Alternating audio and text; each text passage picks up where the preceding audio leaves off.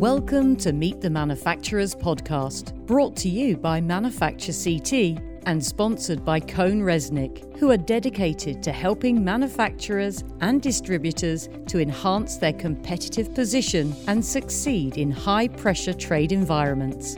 Visit them online at cohnreznick.com. Meet the Manufacturers is available on all of the world's biggest podcast platforms, including Apple Podcasts, Google Podcasts, Amazon Music, and Spotify. Never miss an episode again and subscribe today, wherever you get your podcasts from. On every episode, we take the opportunity to learn more about a local manufacturing business. Welcome to the latest episode of The Curious Capitalist. Now, this week, I'm joined by Glen McDermott. Now, Glen is the executive director of Conscious Capitalism Connecticut, and he's going to be speaking with Stefan Ytterborn, the founder and CEO of Cake. Now, Cake is exciting, always exciting, but I'm particularly excited about this. Because since founding in 2016, experienced entrepreneur Stefan has had a goal to create electric motorcycles that would combine excitement and responsibility whilst inspiring the shift to zero emission society. Nothing wrong with that. Since the launch of their first bike in 2018, Cake has received lots of awards and accolades, and they now have an awesome range of bike options with striking designs. Now, both Glen and I are super excited about the, the drive for net zero and especially electric bikes. So let's find out more on this episode of The Curious Capitalist. Glen, Stefan, welcome to the show. Thanks. Thank you.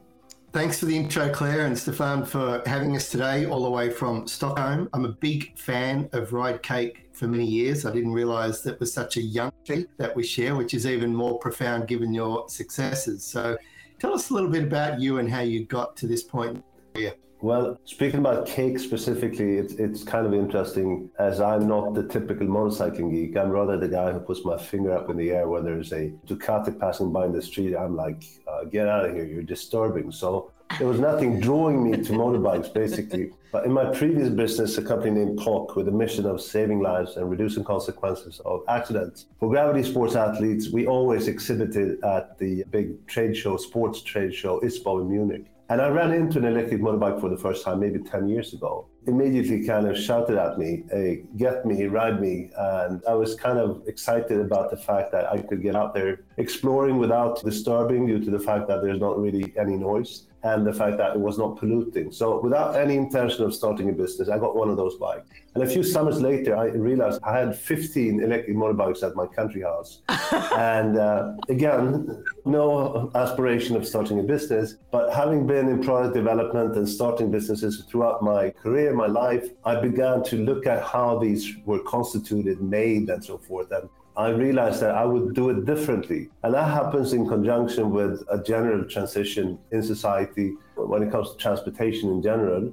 The boom is beginning to happen right now when it comes to electric as well as two wheelers taking a, a, larger chunk of the actual transportation space and competing with cars in urban environments to a large extent. And this is going to accelerate going forward. And the combination of, you know, developing a more accurate product between chassis and the electric drivetrain to what was going on at the time, together with this market and altogether being able to embrace the purpose of actually inspiring towards zero emission an obligation that we all share from different perspectives. And in this case, there's a fragment of good that I can bring among the uh, all of us that need to bring. You know, we all need to bring something in this change going forward. And this is how I'm investing my time to inspire and do good at this point in life.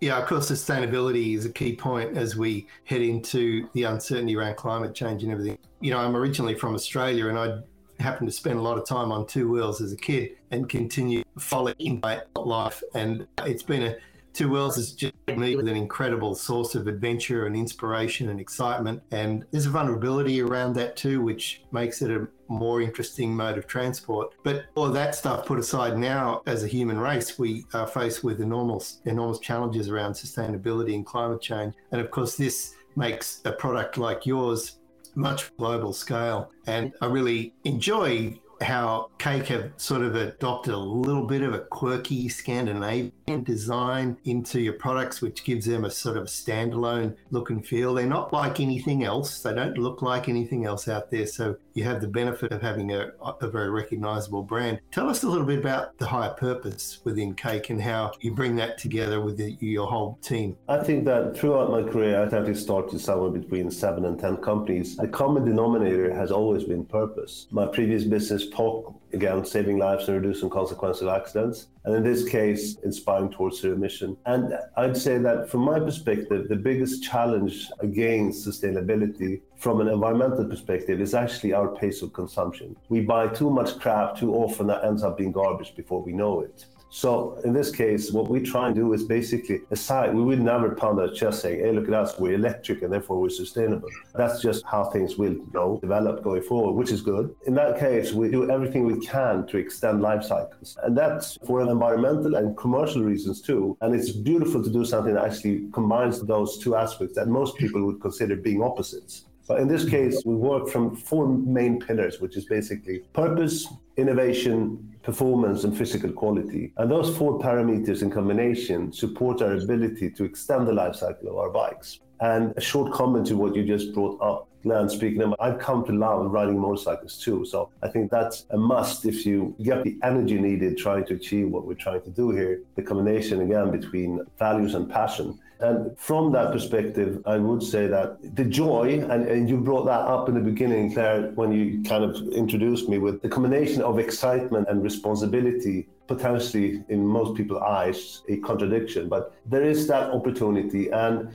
getting into this business, not being a motorcyclist from the beginning, I think that I came in without the do's and don'ts that comes with anyone who's uh, in a specific trade or in a specific space. So we could actually promote the idea of trying to develop a new category that I we might be talking uh, a bit to during this chat, but also bring a new typology I was not like burdened or restrained by you need to put something that looks like gasoline tank somewhere or that has not been tried or that has been tried before and you cannot do it. So it was like a, a fresh sheet of paper, a blank paper, where we kind of brought our ideas without that kind of legacy of the do's and don'ts. And we brought the typology that supports, and I would say, sorry if I'm babbling on here, but I'd say that what I did not like from an outside perspective when it comes to the motorcycling culture is that it's all macho, rory, aggressive, complicated, excluding. Yes. And we want to promote inclusiveness, easiness, crispness, uh, you know, cleanliness of things. So I think that what we actually would direct us in the process of establishing whatever the cake typology might be, it's pretty much the opposite of what motorcycling culture has been. It's a great opportunity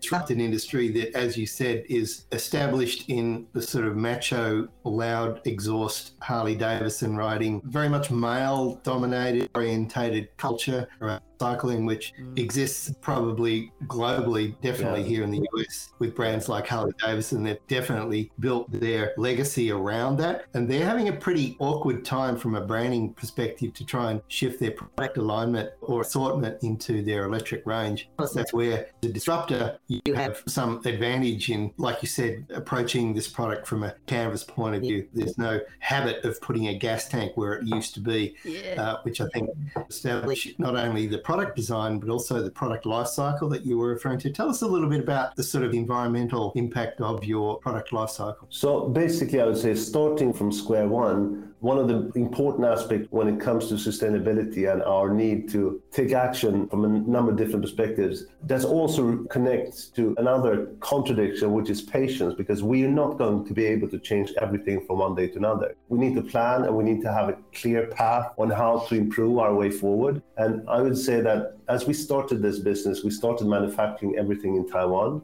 And the reason for being in Taiwan is that 40 years ago, Taiwan used to be a, a cheap labor country, and all of the two-wheel two-wheeler manufacturers, whether they were bicycles or moped or, or motorcycle manufacturers, went to Taiwan. Since then, they've developed enormous skills in terms of actually making this stuff at high quality. On our side, to be able to move as quick as we needed to move to get into the market to actually start announcing what we were trying to achieve, Taiwan became a natural choice for us. That said, it's not our way forward forever because as of now, we've established an assembly manufacturing for Europe. Uh, we're doing the same thing for North America, doing H1 next year. And we're sticking to a facility in Taichung in Taiwan to support the Asian market as we start tapping in there in 2023 what I'm saying is basically that we need to shorten shipments and distribution distances and be able to vertically manufacture as much as we possibly can, much closer to our markets. So that's one thing we're doing. At the same time, we have wonderful projects going on together with Vattenfall, which is one of the,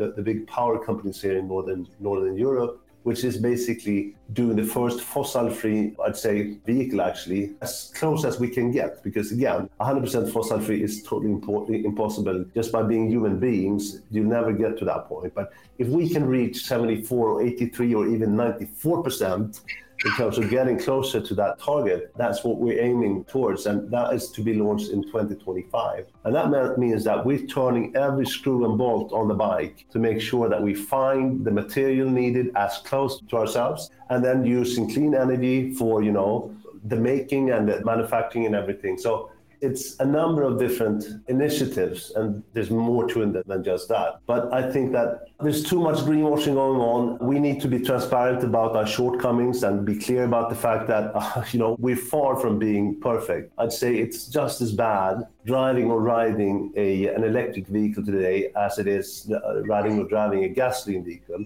But in 10 years from now, it's going to be a hell of a difference because there's so much going on in terms of development, improvements, innovation, and so forth. So, being a part of this movement and being able to accelerate that and showing what works and what does not work is important. And this Vattenfall project, for instance, doing the first as fossil free as possible bike, is also a project that we will start, you know, sharing from August this summer, and it's going to be run as an open source project. So all our findings will actually be officially communicated on an ongoing basis. What we succeed with and what we not, you know, succeed in actually dealing with. So wow. again, doing good, being transparent, avoiding shortcutting and cheating is, is crucial. And I think that even though the, the market is, or I'd say business is cynical at times, I think there is an opportunity together with general obligation and must to actually improve faster than what we believe. But again, it's not from one day to another pursuit. It's going to take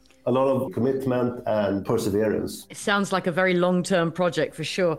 So I just want to pick up on something you said, and it really resonated with me is that I have never ridden a motorcycle. Truth, I never have. I've been on the back of a few, which is a bit scary and a bit hairy. I am genuinely so excited about electric bikes. I cannot tell you. Electric motorcycles, and for a few reasons. Number one is the environmental impact. Number two is to be silent. I can't bear, much like you, Stefan, noisy motorbikes drive me crazy. They invade my environment and have a negative impact on me. And there's things like the, um, I've been reading about it because I've not had the pleasure of jumping on one of these yet, but the lack of vibration, so the smoothness of the ride and the torquiness of them. These things fly. Yeah. Let's have it right. I mean, when you think of an electric bike, I, I can't, you know, I guess there's like um, not a stigma because it's not that old, but a feeling that perhaps these are less than their petrol big brothers. But the reality yeah. is the distribution of the power, these things are quick. They can be super yeah. quick. So uh, I'm very excited of not burning myself on an exhaust pipe as well, by the way,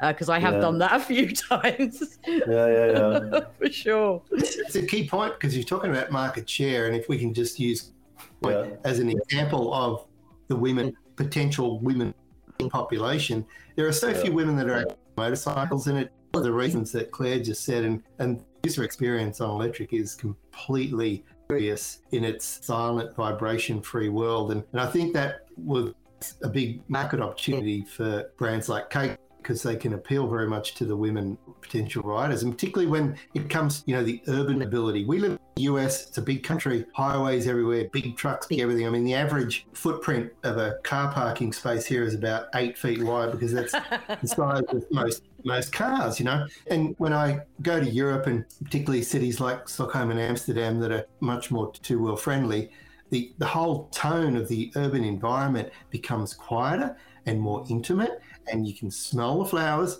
you can talk to one another, and you're not continuously harassed by these flying machines. And that's I think one of the biggest things that I miss about this country is that much a, a car centric culture. I mean, this is where they were born, designed. So much of the American culture is built not only on the fact that it's a big country, so you kind of need one, but their corporate around car manufacturers and so on. When I moved here, I felt like it was much of a cycling culture. And when I go to other countries, I'm realizing that that's still true. No surprise, of course, that in Scandinavia, companies or brands like this are born because of your cycling tradition. And also, the Scandinavians are also famous for their beliefs around sustainability and so on. So I'm not surprised that things are lining up for you at Cake and will set you up well in the future. But I wanted to ask you about the anti poaching piece something that really got my eye because I'm a staunch sort of animal rights believer. And, and so when I see animals getting killed in South Africa, I'm on my tears. And, and I love projects to support the anti poaching movement in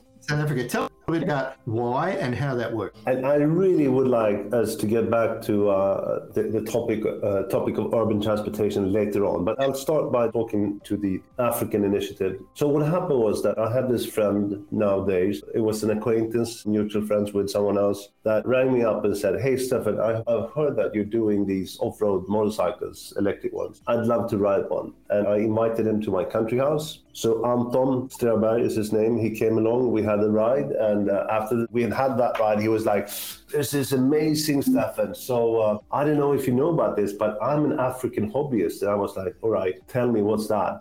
I'm into conservation. I'm into anything that related to the issues and challenges of wildlife and imperialism of the African continent. So that said, he told me that there are motorcycles being used for anti-poaching in Africa, but the problem is that they run on gasoline, of course, and uh, there are two main uh, issues with that. One is that those bikes they're kept in the field, so they need to either fly in the gasoline with helicopters or truck it in. The next thing is that they're super noisy. So when the poachers, you know, they hear these motorbikes like 45 minutes away, so they're like, "Hey guys, time to to pack it up. They're going to be here in, in, in 45 minutes." So the level of efficiency was zero, basically. Yeah.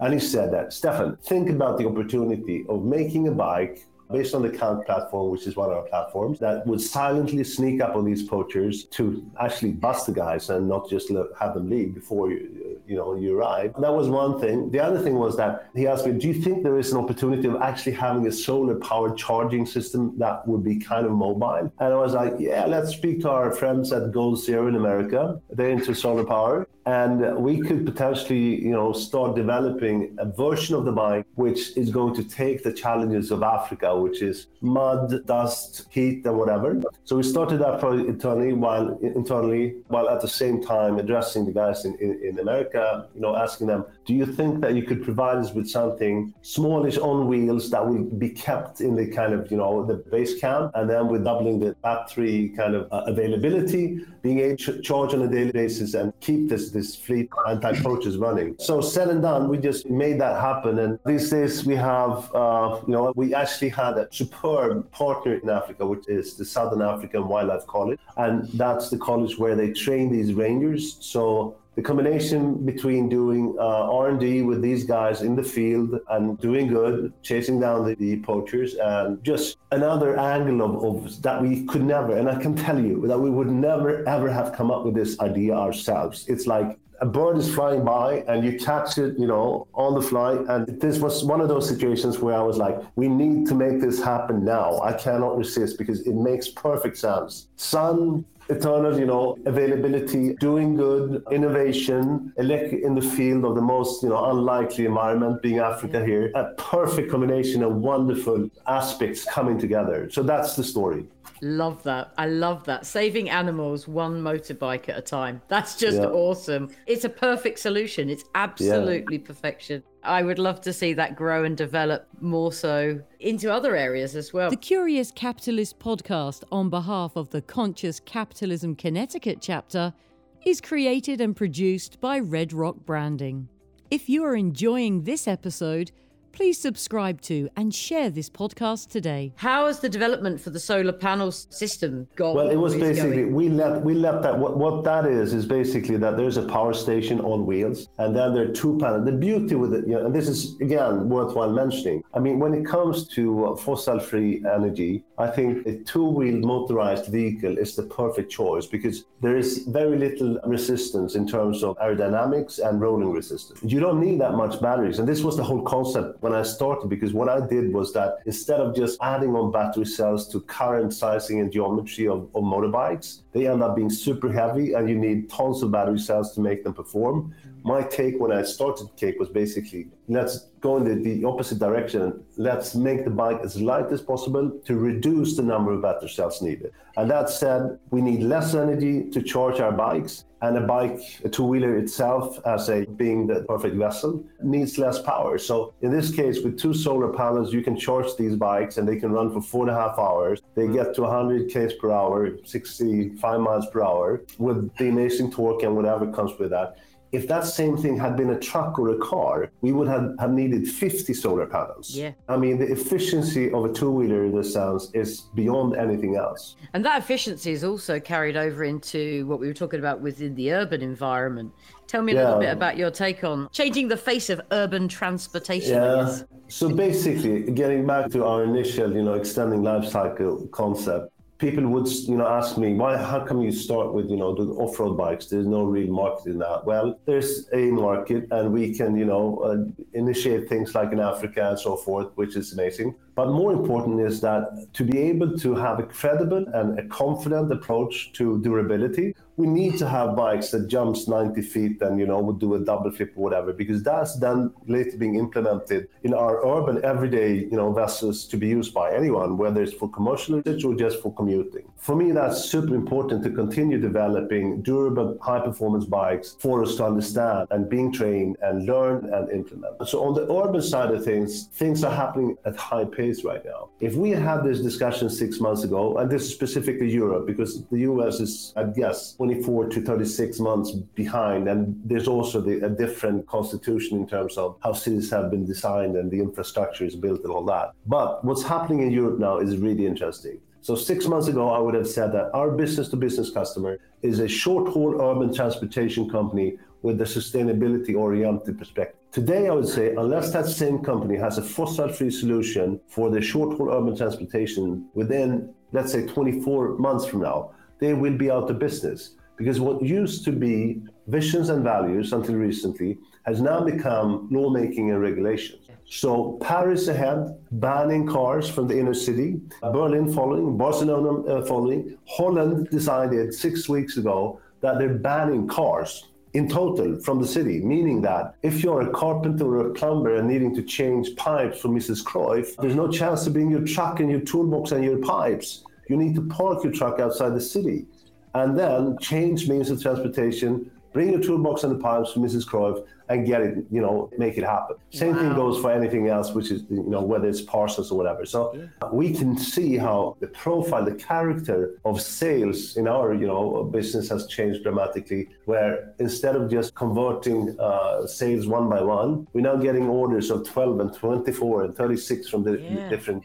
urban-related needs, basically around Europe primarily. As you're speaking, it's reminding me of the pictures that came out during COVID of Venice and the canals of Venice. Yeah. So literally, they were given a break because people weren't traveling there and polluting there, uh-huh. and the uh-huh. water turned blue.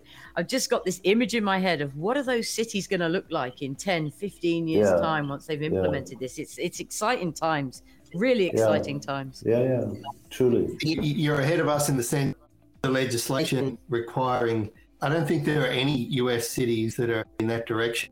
Um, it could be a while for that to take effect. They've been talking about it in New York for some time. It's, it's a city that still continues to be sort of ruled by the car, and there's a tremendous cost to that. But I think in America at this point, there are certain clusters in California. There is Portland, there is Seattle. There are a few spots where I think this will actually occur before we know it. So, but we'll see. But I agree with you. It's it's a different story, and America is a continent. It's not a country. Now, I mean, this this was my outside European perspective on on, on something, but Hey, listen, I was European once. I know I'm a Brit and Brexit and everything, but I, am a European in my heart, Stefan. I'm yeah, still yeah. with you.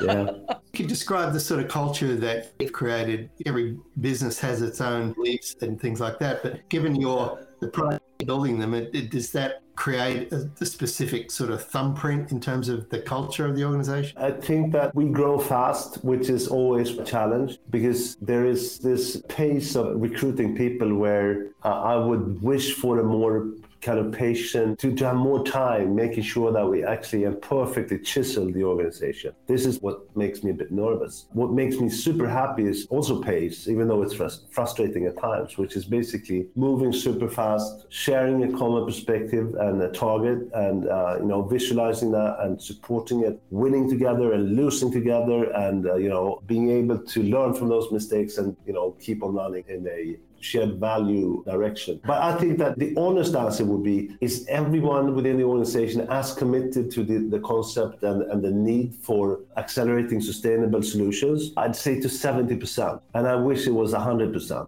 And I'm not going to point at any one specific, but it's what makes me, doesn't come as a surprise. But I think that we need to work being a fast growing organization, that the need for culture and for cultural kind of positive contagion is something that we are working on. I think culture is crucial in an organization like this, and maybe it's you, you cannot expect more than a 70% commitment. I'm a bit blurry when I respond to this, but maybe it's it's a bit of a disappointment too, where I would at times uh, wish for a, uh, more in-depth commitment to certain crucial aspects of what we're trying to achieve. But maybe it's the nature of human beings. Well, 70% is actually a pretty good number compared to industry averages. There's so many more. I think it's 66% of people are actively disengaged in their work. So, um, and I'm not sure where that number came from now, but if you can say that you've got a much higher ratio of people that are actively supporting the purpose of the brand, then I think you're in a you're in a pretty good place. And of course,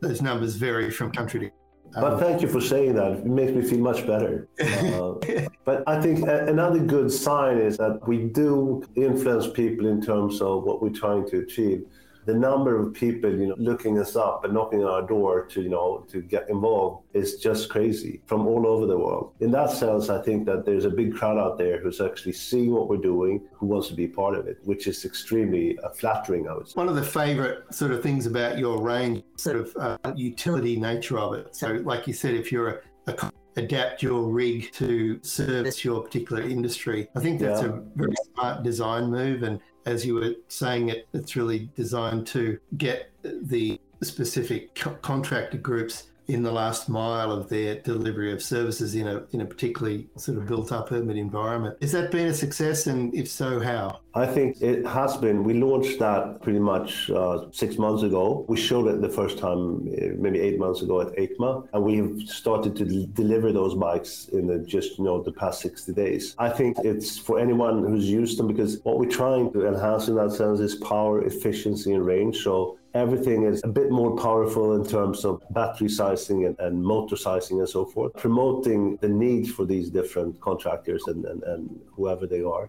And attention is amazing. I think that this is potentially one of the products segments on our side that will grow the fastest going forward because it does solve a lot of problems. So aside from the lawmaking and le- legislation I was talking to bef- about before, one of the big issues with being a you know a contractor or a, a, service guy wherever it might be is they spend half their day on finding a parking place for their truck, and once they've found something, it's actually in an Ill- illegal place, so they end up you know with parking tickets. So I think that the mindset of uh, realizing that hey, I've got a super quick, efficient, agile vessel here, which means that I'll get to the point of action much faster and I get rid of those parking issues is something that is being realized at a pretty high pace. So massively, um, this massively. is definitely something that will move faster and faster. I think we all know that when you arrive on two wheels, you, you arrive with a, a smile on your just because that's, of the, uh, the experience.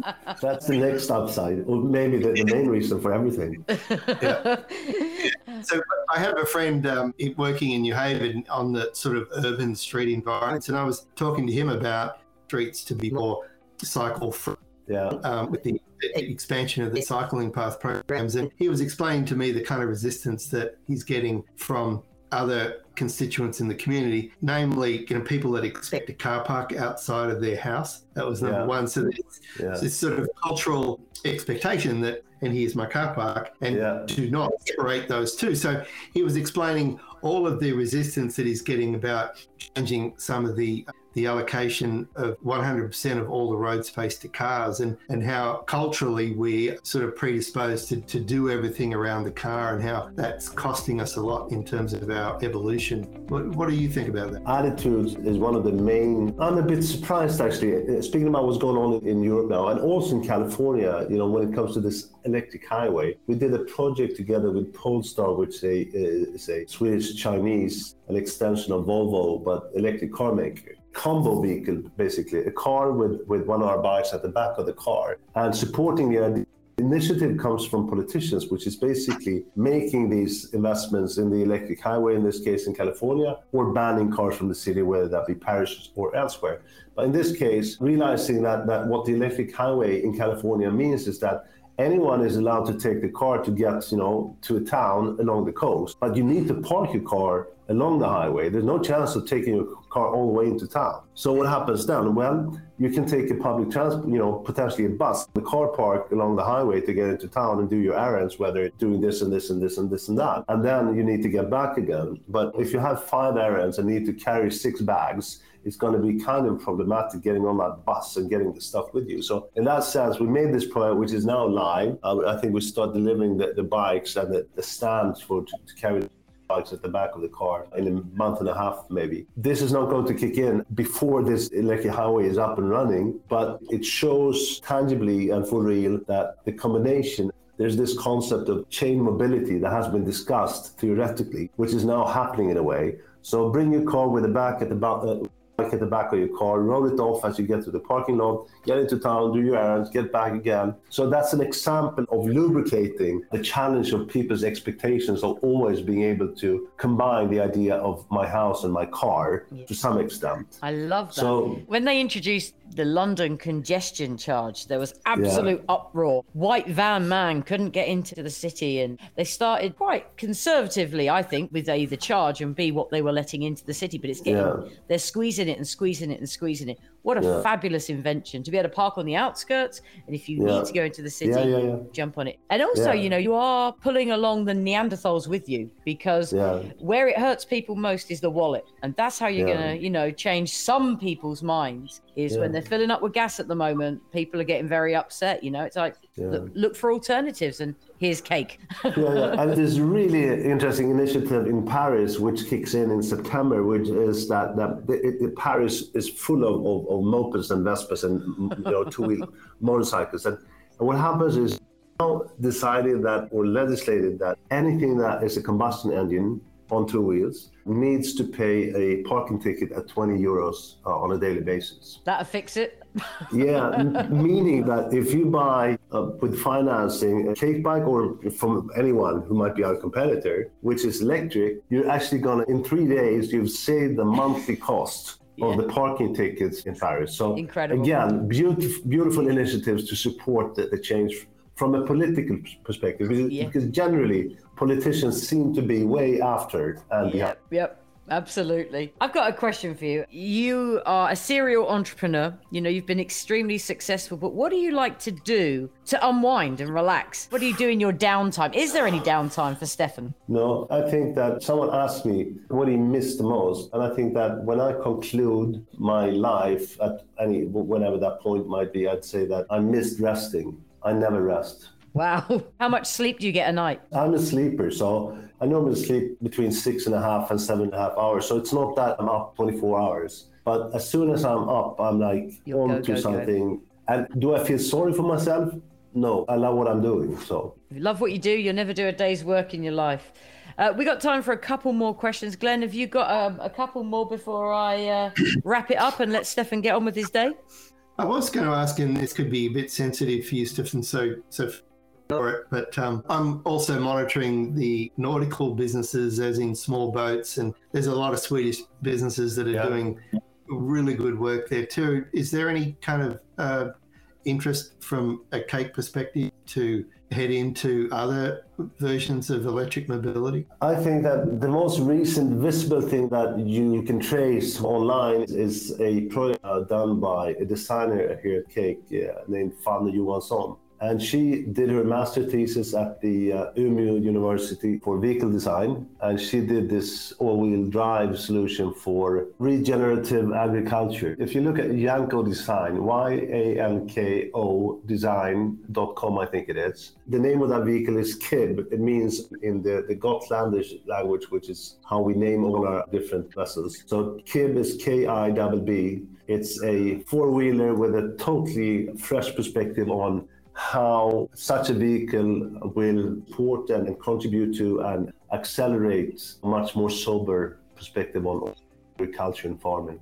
Noticed that yeah. you won some other design awards recently. You must have a very strong design culture within your company. I think that I've been working with, to me, what is design? Well, design is to promote an aspired perception among defined group of users. So I have a very cautious perspective on discussing design because to most people, design is a misconceived kind of concept. Design is about making ambitions and strategies come alive. There's nothing which is design design or is not designed. There's only good and bad design. It's all about planning the process of giving something ended functionality. We never talk about design internally. Design is super crucial to us, which is again being able to plan every single detail, every little bolt to make sure that it supports the intended uh, holistic perception of what we're sharing. So it's within our bones or spine. It's so easy if you kind of use the design